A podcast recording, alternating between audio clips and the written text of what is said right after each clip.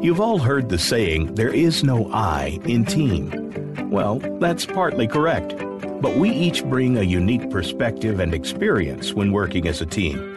So it can be viewed as a collective group of eyes that work together to build a team of success. Welcome to Unleash Your Inner Goldilocks How to Get It Just Right with host Dr. Cass Henry. In today's program, we'll uncover the tools of team success in order to achieve winning results. Now, here is Dr. Cass Henry. Welcome to Unleash Your Inner Goldilocks How to Get It Just Right. I'm Dr. Cass Henry, and I am excited to share another hour with you.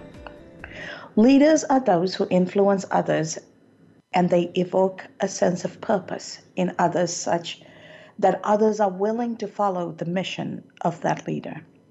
Influencing others is less of a science and more of an art. At the foundation of this art is the skill called emotional intelligence. Emotional quotient EQ is the measure of emotional intelligence, and this is very different from IQ.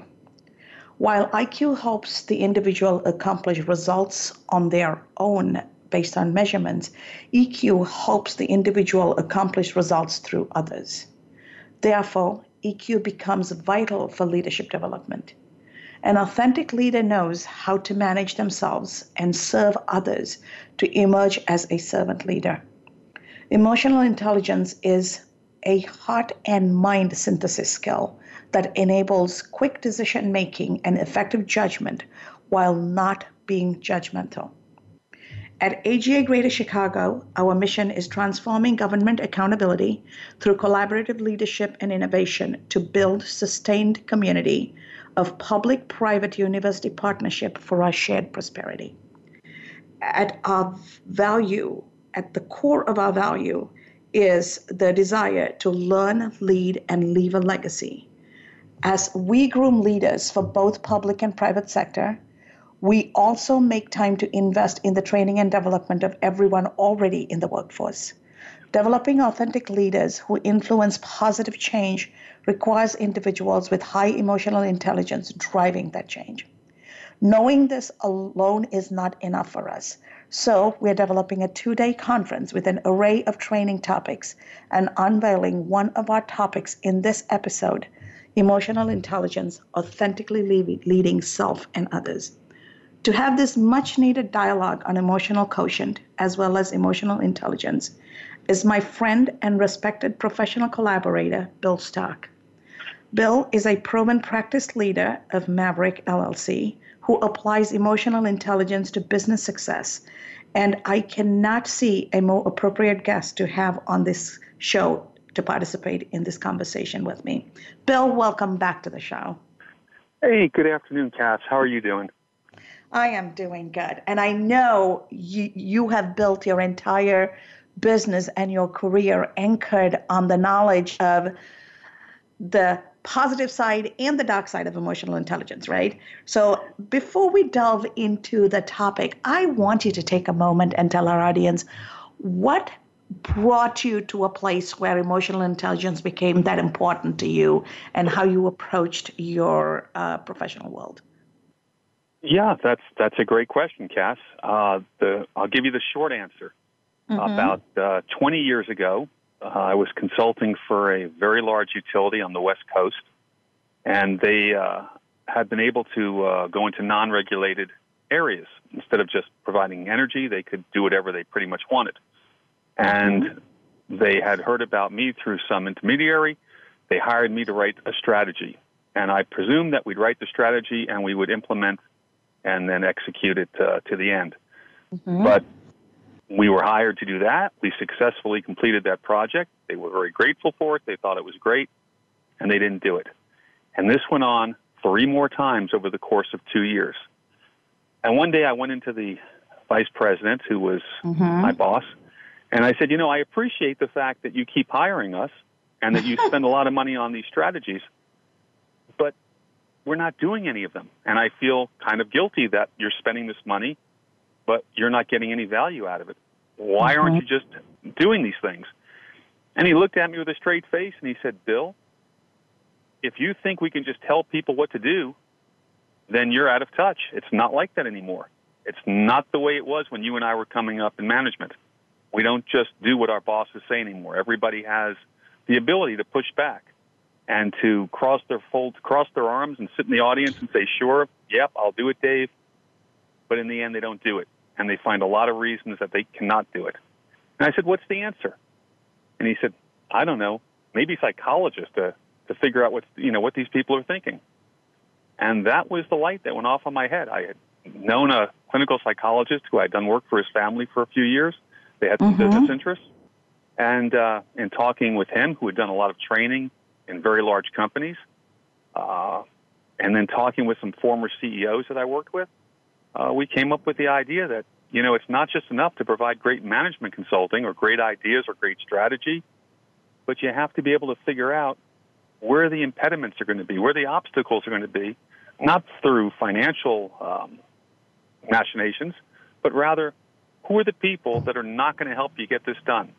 If you can uh, assess them and uh, understand them and help them get through their angst or their reasons for not wanting to do something, you're going to be much more successful. And that's how Maverick got started. Very, very interesting story. And it's funny how, uh, funny and strange how experiences lead us to get to places where we never started our careers on, right? So now you do mergers and acquisitions and business consulting through Maverick, making emotional intelligence as one of the pillars to drive change. But it's still a very hard concept for most people. A lot of times people think emotional intelligence means people are emotional. People don't even understand the meaning of the word emotional intelligence. So uh, how do you explain it to people in terms of what is it and why is it important? Or you just go and get things done and they kind of go along for the journey without realizing what's happening. I always say, kind of like cooking seafood. You put lobsters and crabs while they're alive and heat, turn the water on and they're swimming. They don't know they're cooking. well, I, I think that very few people these days go along for the ride. Uh, there are always going to be some sycophants, you know, up at the senior levels mm-hmm. or attached to any manager where they're just going to do what they're told to do or do what they think they should do because they think that's the best road to success. Mm-hmm. But the fact is that people are very much their own persons. And particularly in this country, where there's really no homogenous workforce anymore, you have many different cultures, you yes. have many different types of leaderships, and you have many different types of industries. And I think that what people misunderstand is that there is a template for emotional intelligence that works across all people and all industries. And I would liken that and make the analogy to the uh, Japanese uh, created um, premise of lean thinking, of which we're great proponents. But when lean thinking is brought to the U.S., it often fails, and people don't know why. It fails because Japan is a homogenous society. Most people there are Japanese, the great majority. They think alike, they were raised alike, they have the same values, the same culture. And I think the same is true with trying to understand emotional intelligence. You hear it as being something that saves everybody, it improves every company, it improves every leader. And to a large extent, good emotional intelligence can be helpful in no matter what you do. Because if it's mm-hmm. not pertinent to your business life, it's definitely going to be pertinent to your personal life. Yes. But there are there are ways of going about emotional intelligence that a lot of people don't look at, and that is people think that if you can simply read other people, if your skill is, oh, Bill is upset today, or Bill doesn't seem like he's his usual self, so I'm going to be particularly uh, calm around him today, or I'm going to placate him. That's not emotional intelligence. That's just trying to manipulate people. Mm-hmm. But emotional intelligence, which really it's easy to kind of understand because it's only been brought to our attention uh, back in 1990. And while most people attribute uh, emotional intelligence because of his very famous book uh, to Daniel Goleman, the fact is that there were two psychologists. Uh, one was named Peter Salovey. Uh, mm-hmm. He was mm-hmm. out of Yale, and a guy named John Mayer, he was out of University of New Hampshire, and they introduced the concept of EI back in 1990. But it was Daniel Goleman that popularized it in 1995. So it's kind of that's where it starts. So we're we're just 23 years in, and mm-hmm. there is no such thing as one way of doing EI or one way of learning it or one way of thinking about it. Mm-hmm. Uh, it's evolved uh, into many many different um, tentacles, if you will, or many different veins. And it's very important to learn, to understand that most people think of, oh, if you're emotionally intelligent, if you're good with people, that's a skill you've had since you were young. Partly true. But all of the emotional intelligence tools can be learned. They can be something you didn't have, and then you learn them and you apply them mm-hmm. and you practice them and you get good at them. So it's interesting you bring up the fact that it's not something you're necessarily born with, but you can develop it just like any other skill.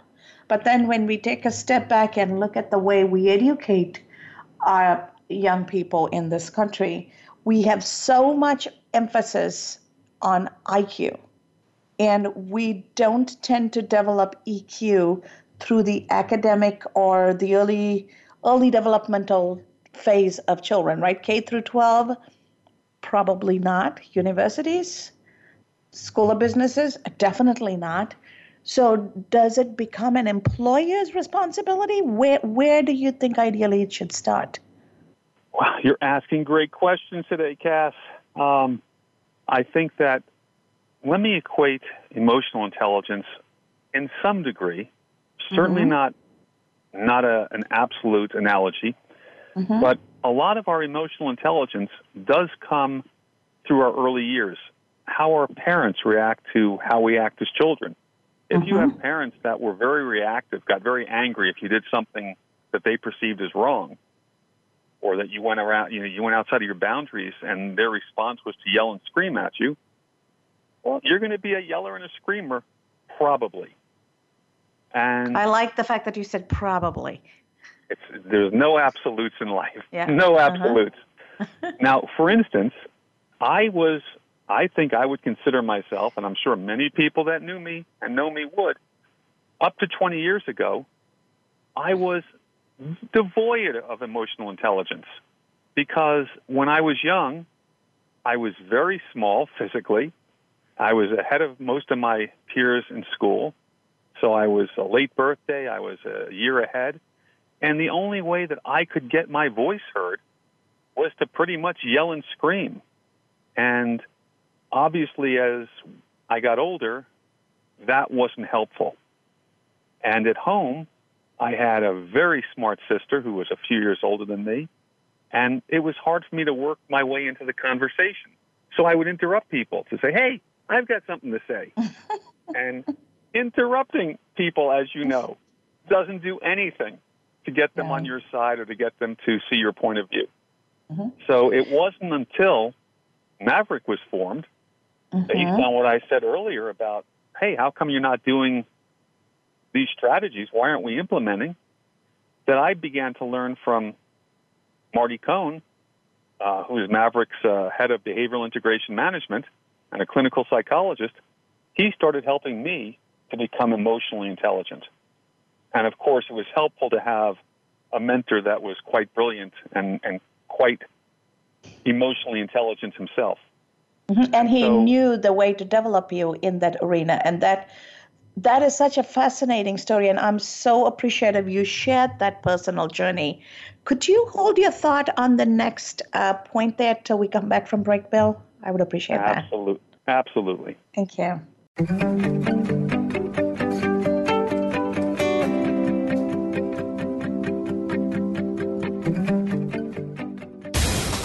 Out what makes the most successful people tick. Keep listening to the Voice America Empowerment Channel. VoiceAmericaEmpowerment.com. If you are looking for an outstanding keynote speaker, look no further than Dr. Cass Henry.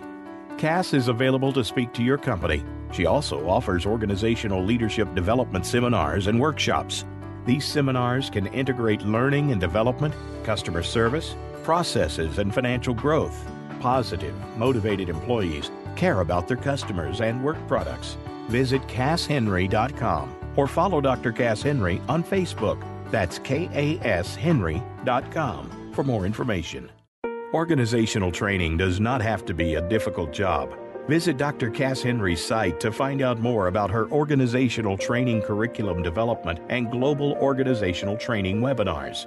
These informative webinars cover leadership development, career path and succession planning, financial performance improvement and change management, and corporate finance. For more information, please visit CassHenry.com and follow Cass Henry on Facebook. That's KASHenry.com. Your favorite Voice America Talk Radio Network shows and hosts are in your car, outdoors, and wherever you need them to be. Listen anywhere. Get our mobile app for iPhone, Blackberry, or Android at the Apple iTunes App Store, Blackberry App World, or Android Market. Find out what makes the most successful people tick. Keep listening to the Voice America Empowerment Channel. VoiceAmericaEmpowerment.com.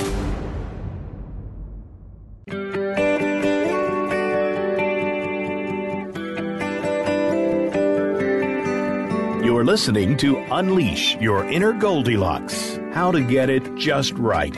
To reach Dr. Cass Henry or her guest today, please call 1 888 346 9141. That's 1 888 346 9141. You may also send an email to drcasshenry at hotmail.com. Now, back to this week's program. Welcome back to Unleash Your Inner Goldilocks How to Get It Just Right. You're joining us in the episode Emotional Intelligence Authentically Leading Self and Others. So, Bill, you were candid in sharing your journey in becoming emotionally intelligent. And we've always talked about the importance of being honest and vulnerable and sharing those kind of things with our coworkers and our teams and our subordinates. How does that help us when we build our teams and drive the kind of change we try to accomplish in organizations? The simple answer, Kath, is uh-huh. that we are projecting empathy. Uh-huh. We are understanding other people's emotions and we're sharing our own. And to a degree, it's a very positive thing. Um, in the worst case, people that are very good at reading other people and that's only one part, one small part of emotional intelligence. But people that get very good at it, that can read other people and also manage their own emotions, can also go to the dark side with emotional intelligence and manipulate people. Yes. And if you don't see it in business, I would suggest that every listener to this show think about an old girlfriend or an old boyfriend and think about how they were manipulated. Yes. And that's that's kind of the darker side of it. Fortunately, most people use it for good. But the big the, the big picture, the takeaway is that emotional intelligence is a lot of different things. It's not just being empathetic, and it's not just being uh, uh, accountable, and it's mm-hmm. not just being positive in a, in a motivating kind of way.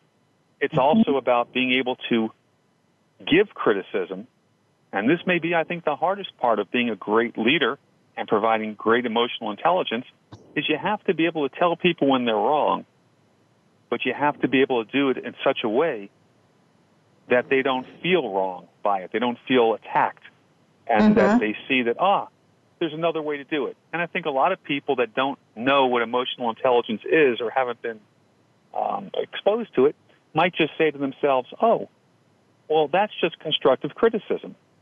And it is. But how often do we get constructive criticism?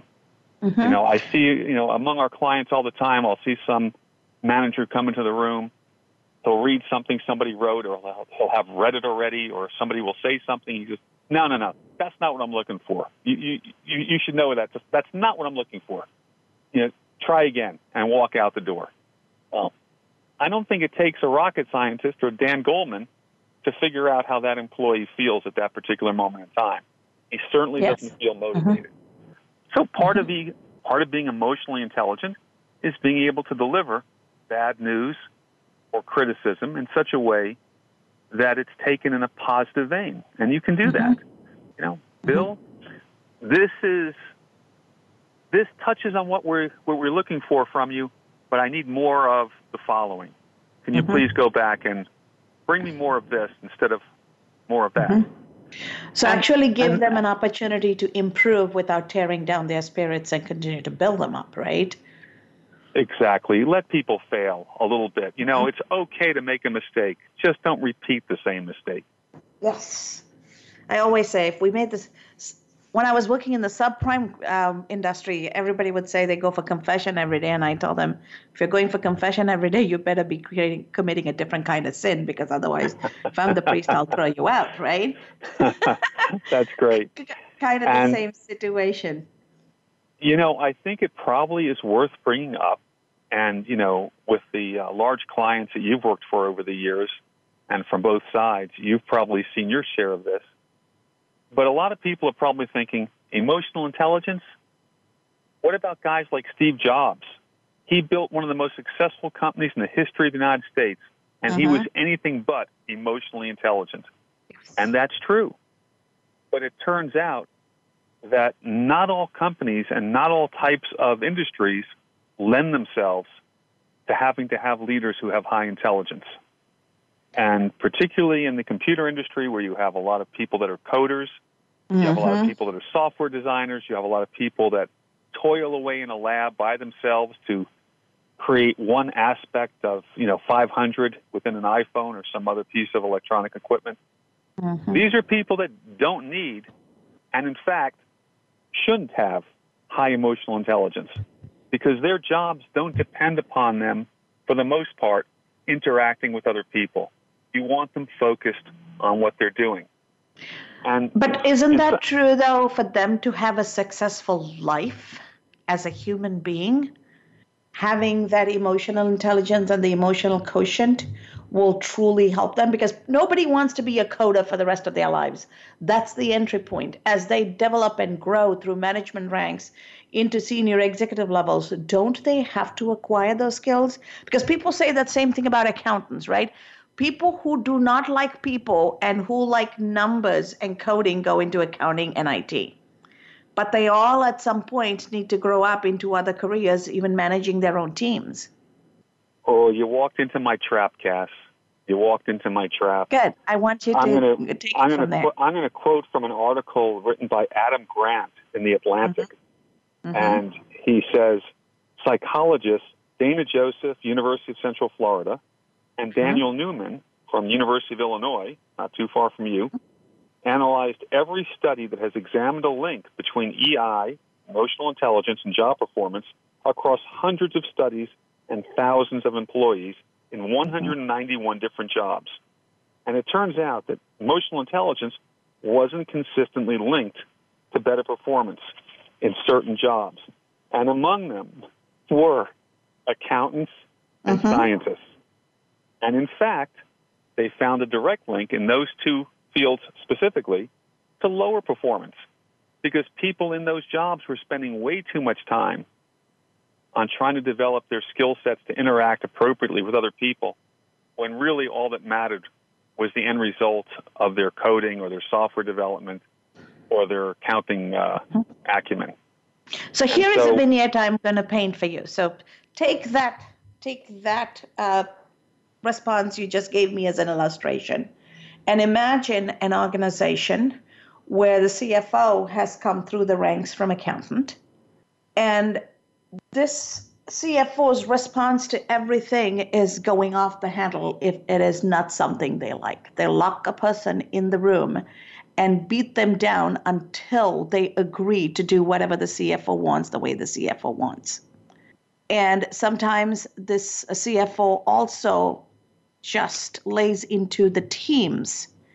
And real life situation, it got escalated, an entire team was all ready to walk out. And they brought in a coach for the CFO. And the CFO's coach then brought in all the direct reports of the CFO. And after much evaluation of everybody's type and uh, Myers Briggs and all of these other studies, the recommendation was before your teams present anything to the CFO, Why don't you, her, uh, his or her direct reports, first go and present to her and be at the brink of the wrath and allow the CFO to get their emotions out so that the CFO looks good outside? That doesn't make for a constructive team. So one by one, everybody starts quitting. There is high turnover. That is not a healthy situation.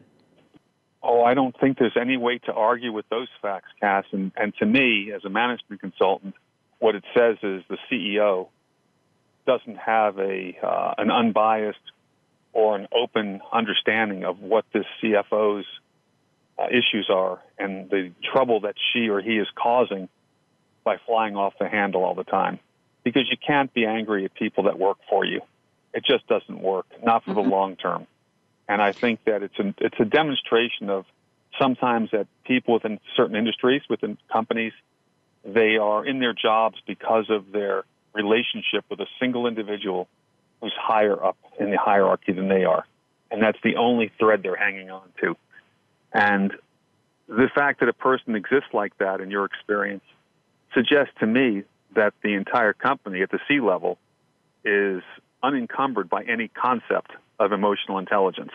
Mm-hmm. Because if they were, they wouldn't allow that kind of behavior to go on. Because in the long term, it simply isn't. Um, it's it's not going to bring value. There's no value proposition to that type of behavior. Mm-hmm. So, uh, so like the entire team's yeah, it was a consulting situation. So I got to watch it like an out of body experience from the outside. And the entire approach of the staff was that this was way too toxic. But until I find a better job, I'm just going to show up and do my job. So nobody brought their A game. Everybody yeah. did whatever they needed to do to hang on to the job. Very sure, and, and and that's a terrible way not only to live your life, but to go through life. Mm-hmm. And I would expect that in a great economy, uh, like most people would argue we have now, it's easier to find another job, and those people that threaten to walk out will walk out because if they're good at what they do, they're going to find another job. And yes. perhaps the loss of several key people uh, in key positions, you know, might motivate the CEO or the board to to take another look, a harder look, at some of their C-level employees.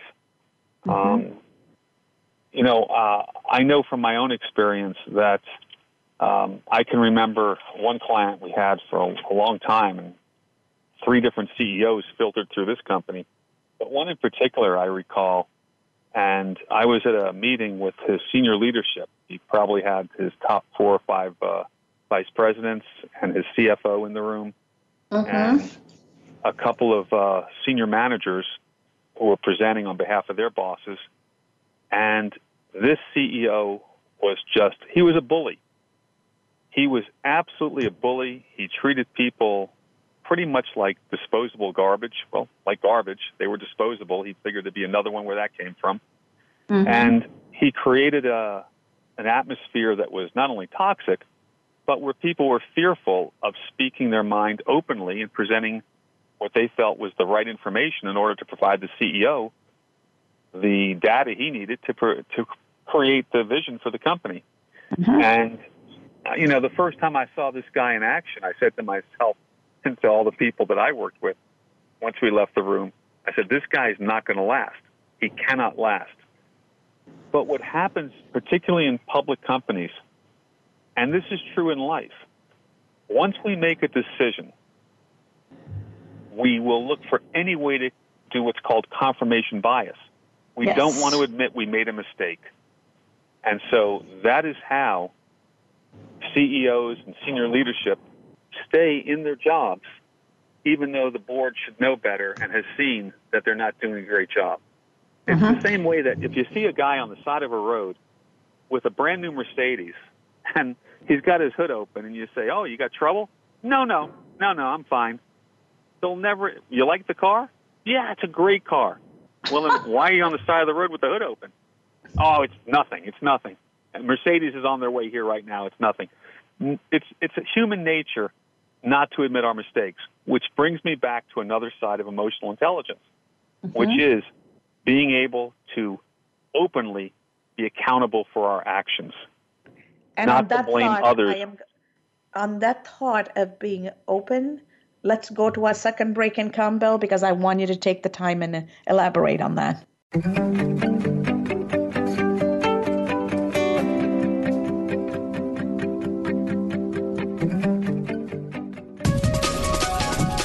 Live up to your fullest potential. This is the Voice America Empowerment Channel. If you are looking for an outstanding keynote speaker, look no further than Dr. Cass Henry. Cass is available to speak to your company. She also offers organizational leadership development seminars and workshops. These seminars can integrate learning and development, customer service, processes, and financial growth. Positive, motivated employees care about their customers and work products. Visit CassHenry.com or follow Dr. Cass Henry on Facebook. That's KASHenry.com for more information. Organizational training does not have to be a difficult job. Visit Dr. Cass Henry's site to find out more about her organizational training curriculum development and global organizational training webinars. These informative webinars cover leadership development, career path and succession planning, financial performance improvement and change management, and corporate finance. For more information, please visit CassHenry.com and follow Cass Henry on Facebook. That's KASHenry.com. Have you become a member yet? Sign up now to become a member of Voice America. It's always free and easy. Plus, you get to take advantage of some great member benefits. Get unlimited access to millions of hours of on demand content across all of our channels. Keep track of your favorite episodes, shows, and hosts in your own customizable library. Find out what shows you might be interested in based on your favorites. Plus, you get insider access with our newsletter. Membership gives you more. Sign up at voiceamerica.com and click register at the top right. Live up to your fullest potential. This is the Voice America Empowerment Channel.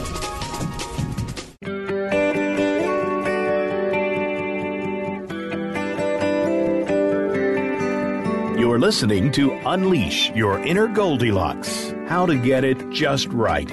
To reach Dr. Cass Henry or her guest today, please call 1 888 346 9141. That's 1 888 346 9141. You may also send an email to drcasshenry at hotmail.com. Now, back to this week's program. Welcome back to Unleash Your Inner Goldilocks How to Get It Just Right. You're joining us in the episode Emotional Intelligence Authentically Leading Self and Others. Bill, welcome back. Thank you, Cass. So, when we were going for a break, you uh, were getting ready to talk about what were the positive attributes uh, of emotional intelligence and how does that help us or lend itself to help us bring out the best in people. So, why don't you go and um, elaborate on that, Bill? Sure. And I want to say in advance, before I forget, mm-hmm. that we speak of emotional intelligence for leaders, but within every organization, every type of organization, we're all in effect leaders. Yes. We may be the CEO, or we may be in charge of the janitorial staff. Mm-hmm. Or we may be the third guy down who was hired on the janitorial staff.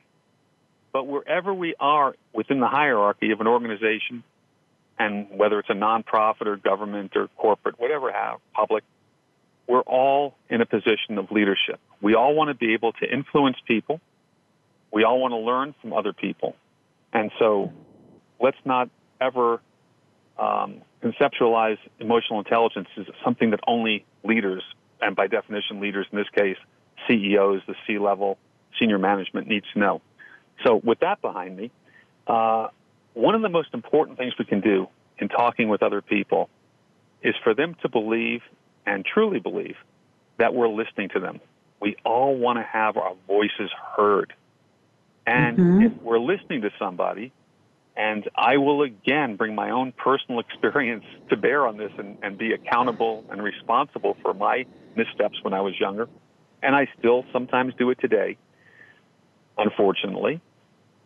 When we're listening to somebody else, we don't want to. The last thing we want to do is hear a few key words that might trigger what we think they're going to say at the end and spend that time instead of listening to them actively, we're starting to formulate our response to what they're saying. because invariably we're going to be wrong. And if we're wrong, they know for sure that we weren't listening to them. But yes. even if we got it right and we figured out what they were going to say, they're still going to understand and maybe not say anything. Bill wasn't really listening to me. He kind of figured out what I was going to say and he had an answer ready for me. And that type of communications is going to break down very quickly. It doesn't lead to trust. Yes. And uh-huh. trust is another key, right? Trust is a key aspect of emotional uh-huh. intelligence. Yes. Yep. And so, and without that trust, listen, there is no relationship. None. You could have every other attribute of emotional intelligence, but if you haven't created trust or you've broken the trust of somebody else, and it doesn't take much to do that. No. Um, in fact, just making somebody feel wrong, which goes back to, to Maverick's way of doing things, just making people feel wrong, which happens off uh, happens uh, a lot of the time when we're not emotionally intelligent, creates in that person that is being made to feel wrong a unstoppable cascade of physical and psychological attributes. Mm-hmm. They get defensive, they get angry, they get a fight flee type of response because we're wired to face the saber-toothed tiger physically. You know, yes. 50,000 years ago in the caves, that was our big problem. If we walked in and there was a tiger, you better get the heck out. But I wish we today did, we had that as a problem and not all this complicated stuff. Wouldn't that be nice? Just tigers roaming around. it's it's so interesting you say that because it also then means that in order to raise a family and be a leader of a family as parents, co-parenting, emotional intelligence is so important to raise the children right and give them a fighting shot in adulthood. Absolutely. And, you know, one of the things I know from having a partner who was a clinical psychologist for many years and doing family uh, marriage counseling and, and, you know, that kind of thing is you learn that almost every couple that comes in ready to break up, when you get back to the root problem, it was communication. Mm-hmm. They weren't listening to each other. He doesn't listen to me. I don't listen to him. She never hears what I say. He never listens to anything I say. And it is not a reach to suggest that many of our problems within the business world and within our corporate jobs or government jobs or our nonprofit jobs, it all leads back to poor communication. And what emotional intelligence does, it provides you with the skill set for being a terrific communicator. And it teaches you how to first manage your own emotions. Mm-hmm. And that is to say, if somebody says something to you which normally would get you angry and you would lash out at them and say, you know, you'd yell at them, what are you talking about? That's, I never said that. I never did that. That's not somebody who's managing their emotions. You know, we can't manage what people say to us, but we can definitely manage how we react to what they're yes. saying. Mm-hmm. And so how we react is a big part of the communication process. If, you know, what did Winston Churchill say during the, uh, the Blitz of, uh, of England, of London? He said, stay calm and carry on. And Uh-huh. that's a very important part of emotional intelligence is not to react angrily, not to say things without thinking. And one of the things we can do to become more emotionally intelligent when a subordinate or superior is saying something to us that we might very much disagree with, instead of lashing out angrily, listen actively, control your own emotions 1st Mm-hmm. try to understand the emotions of the person that's speaking with you, and before you speak, and boy, if, if I had a dollar for everybody that's told me this in my lifetime, Bill, take a three second pause. Just count to three Yes. before you say anything. And you'd be amazed at what that will do to improve your communication and your emotional intelligence by both not reacting to what you've heard, Mm-hmm. but by staying calm and being able to then continue to read the emotions and have empathy for the person that's speaking to you. Mhm. And it immediately diffuses the situation, right? Absolutely. It's it's verbal jujitsu. If you mm-hmm. don't react to somebody's emotions, if you get out of the way of their emotions, then nothing hits you. You're not hurt. And if you don't get hurt, you're not going to strike back in anger.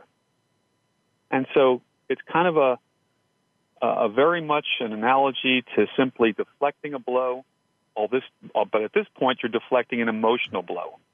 Yes, you don't have to like be boxing. angry. Mm-hmm. You don't have to be angry because somebody's angry at you because you don't really know why they're angry at you. A lot of times they're bringing their anger from something else, from some other place, and you happen to be the the person that, that gets it. Although you shouldn't be that person, you are. And so by listening, by actively listening, by understanding our own emotions and not reacting, mm-hmm.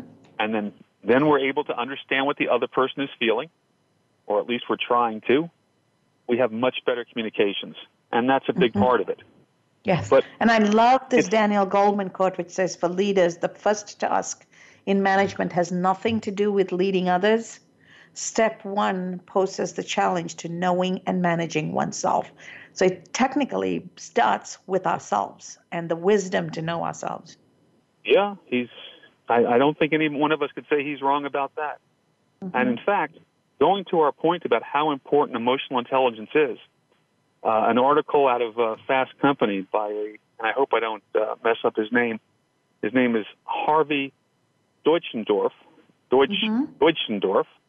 Uh, and he wrote uh, here the Carnegie Institute of Technology carried out research that showed that 85% of our financial success was due to skills in, quote, human engineering, end quote, personality and ability to communicate negotiate, and lead. The study mm-hmm. found that only 15% was due to technical ability. In other words, people skills or skills highly related to emotional intelligence were crucial skills. Yes. And mm-hmm.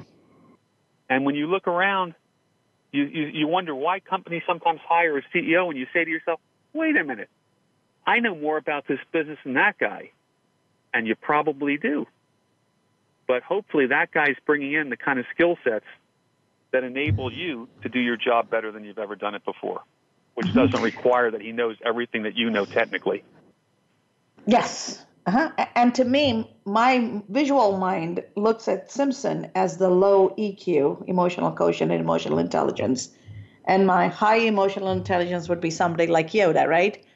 Everything yeah. very calm, very thoughtful. And the very essence of you know, unlearn what you have learned and then let's start anew. Versus, you know, that off the cuff, funny, making everybody laugh kind of remarks from Mr. Simpson doesn't always lead to the kind of outcome we want. Absolutely true. Absolutely true.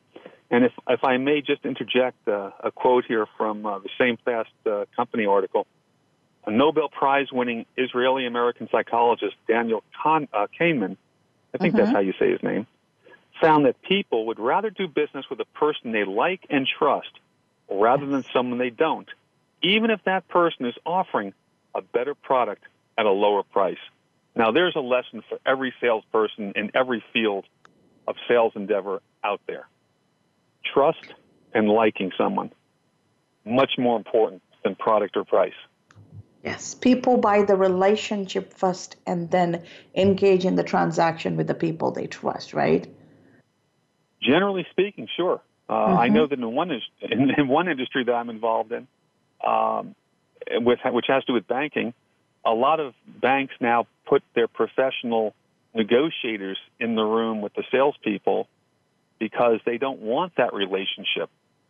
They don't want that buyer to purchase based on relationship trust and likability. They want to just buy on price and whatever the technical merits of the equipment are. So it is getting harder for some salespeople to to use their emotional intelligence in order to affect the sale. Uh-huh. But I think long long run, I think it's always the, the, the better guess.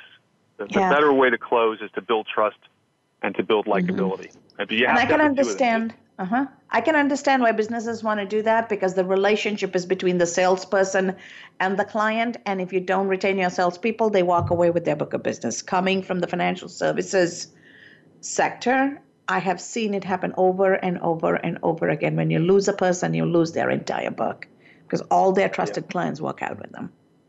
Absolutely. And I would say this to the buyers that are out there listening. You know, if you're just buying, you know, on low price, one day you're going to need some extraordinary service for whatever you've bought. And you're not going to get it. And then you can look back on the fact that you say, oh, gee, I paid, you know, 3% less or 2% less.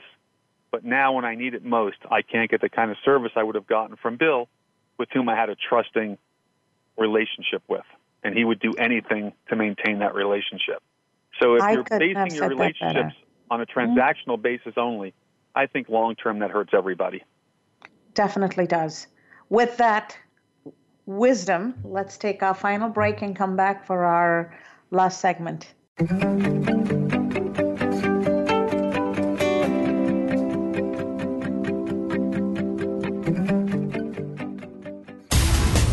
Build your better business. Achieve that goal. Make good on that resolution. The Voice America Empowerment Channel. It's your world. Motivate, change, succeed. If you are looking for an outstanding keynote speaker, look no further than Dr. Cass Henry. Cass is available to speak to your company. She also offers organizational leadership development seminars and workshops. These seminars can integrate learning and development, customer service, processes, and financial growth.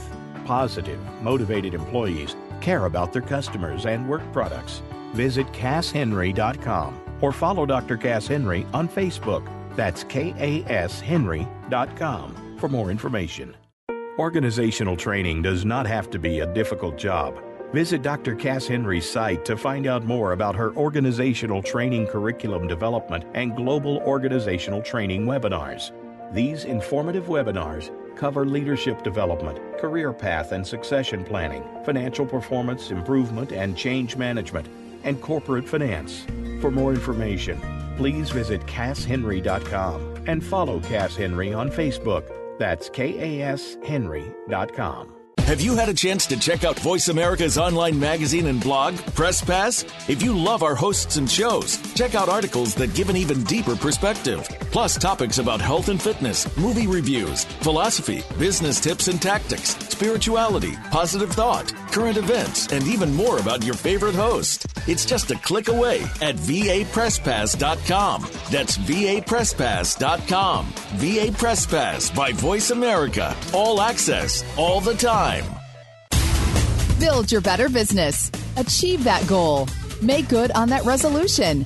The Voice America Empowerment Channel. It's your world. Motivate, change, succeed.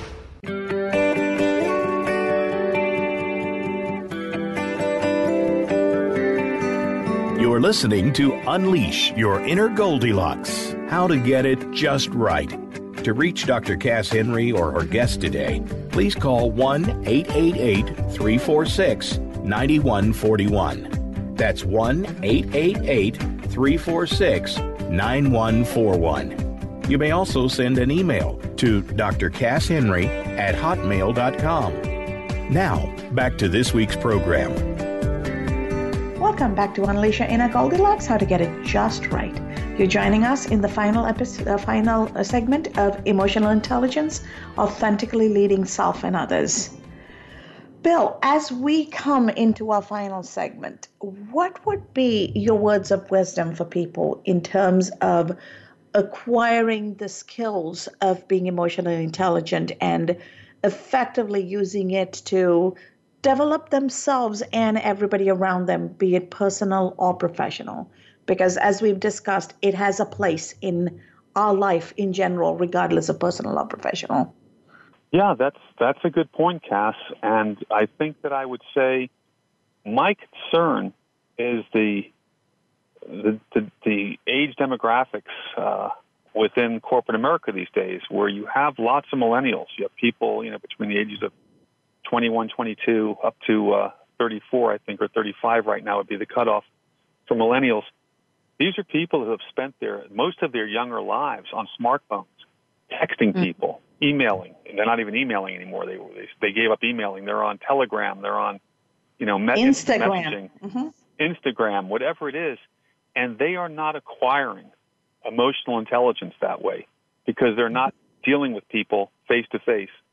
Um, I I remember just recently, I was back in touch with an, an old girlfriend of mine, a very intelligent woman, uh, and she only wanted to text. I said, "Let's get on the phone. This is ridiculous. We've known each other for years." She goes, "Well, you know what? I like texting better because I can say what I mean. I, I'm not afraid to say what I want to say." And I thought to myself, "How is that possibly going to work for you? If you can't talk to somebody face to face and understand how they're feeling and listen to how they're talking to you and watching their body language and being able to self manage your own um, emotions, uh-huh. then how, how will this communication ever work out? So, from a standpoint of where we are today with social media, this uh-huh. concerns me greatly in terms of the future of emotional intelligence of the next generation coming up into management because they're not going to know how to read other people, how to read their own emotions, how to be empathetic, and how to be self actualizing, and to do all the things both within themselves and outward facing with regard to their emotional intelligence skills. They're, they're just not, they're not acquiring any. Mm-hmm. And then on the other hand, I would say that for the generation of people, you know, that are over 40, many of them still have, as you said very early in the show, they have no grasp of emotional intelligence, and their companies aren't providing the training that they need to make people more emotionally intelligent. And I'm just going to quote one last uh, uh, study from this article in Fast Company. A Mm-hmm. study by McClelland in 1999 showed that after supervisors in a manufacturing plant received training in emotional uh, emotional competencies, such as how to listen better, we've been talking about that, lost time accidents decreased by 50%, and grievances went down from 15 per year to three. And the plant itself exceeded productivity goals by a quarter of a million dollars.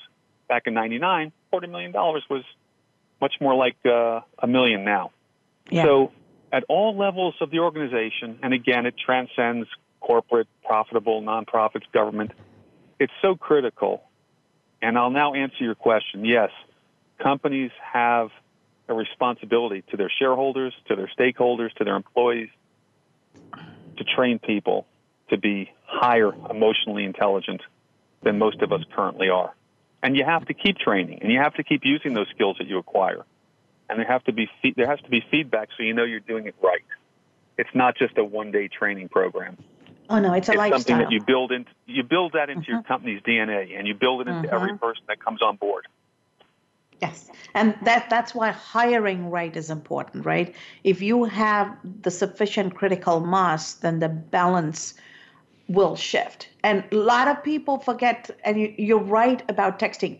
There are people of my generation, the latter part of Gen X's, husband and wives don't talk; they text each other. They're sitting next to each other, and they text each other. I ask them why. They say this way we won't fight why would you fight? You both are married. Don't you have to figure out how to talk to one another without fighting? Texting is not the alternative. And yet somehow they're they're afraid to deal with their own self-awareness, manage themselves, learn about the other, and if they can't do it as a couple, then they're not going to pass it on to the children. And 70% of communication is nonverbal, and we're losing 70% of that conversation even before we, you know, open our mouth because we're never opening our mouth. Could I, I could not agree with you more. You're absolutely on point. And you know, to that to that end as well, part of being emotionally intelligent is being able to argue with somebody constructively. Yes. And part of emotional intelligence is to be able to do conflict uh, management, to be Mm-hmm. able to, between yourself and somebody else, to manage that conflict successfully. Or if you have two people on your team or two people on, on different teams that you're a superior to, uh, or maybe even a colleague, and being able to break down that, that argument and break down the animus into a constructive argument, and arguments can be constructive, Mhm. where everybody walks away happy, and you'll Yes. have to learn to forgive and forget. Because if you if you take that argument with you to the next day and the next day and the next day, you're constantly going to be waiting for something to transpire between you and that person. And I you're totally deflecting agree. a lot of your energy to Mhm. areas that are not productive. So, absolutely, emotional intelligence and, and, conflict resolution and conflict management, these are all critical aspects. Uh, an hour show doesn't allow us to do No, and to it delve doesn't. into all the different areas of emotional intelligence. We should probably do a road show for half a day, Bill. But I cannot believe we've come to the end of our hour, and I cannot thank you enough for being available to have this conversation with me. And the reason I wanted you to be part of this dialogue is you and I have uh, reached a professional and personal relationship where we can really push each other and disagree with one another without losing the trust or friendship or respect we have for each other. And one of the things I value about bouncing ideas off of you is that we're okay in not agreeing. Well, and I I've would love to say- see most people do that as well. That's true, and I've waited to say this since they're showing off the air. But as Click and Clack said on their NPR show, your audience has now squandered another hour of their life listening to me. Now, this has been a very, very interesting conversation. Thank you so much, Bill, for coming back on the show, helping me have this engaging conversation. And I can promise you, this is not going to be the last time you're on the show because we are going to continue to have some interesting, exciting conversations and appreciate you making the time. Always And- a pleasure, Cass. My pleasure. Thank you. And to our audience, emotional intelligence and its place in authentically leading others is a much needed training and development topic as we build trusted leaders and organizations in our respective communities.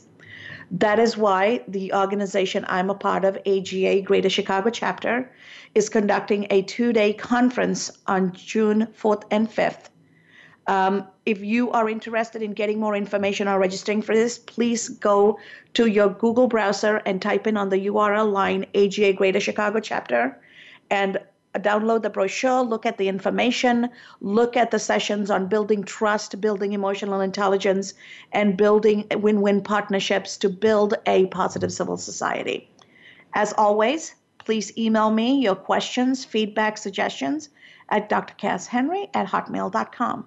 And most of all, as you continue with your day to day journey, remember every human interaction is an opportunity for our transformation. So go out there and transform lives. And please don't forget to start with your own. Thank you for tuning in to Unleash Your Inner Goldilocks How to Get It Just Right. Please join Dr. Cass Henry again next Monday at 2 p.m. Pacific Time and 5 p.m. Eastern Time on the Voice America Empowerment Channel for another edition of the program. We'll see you then.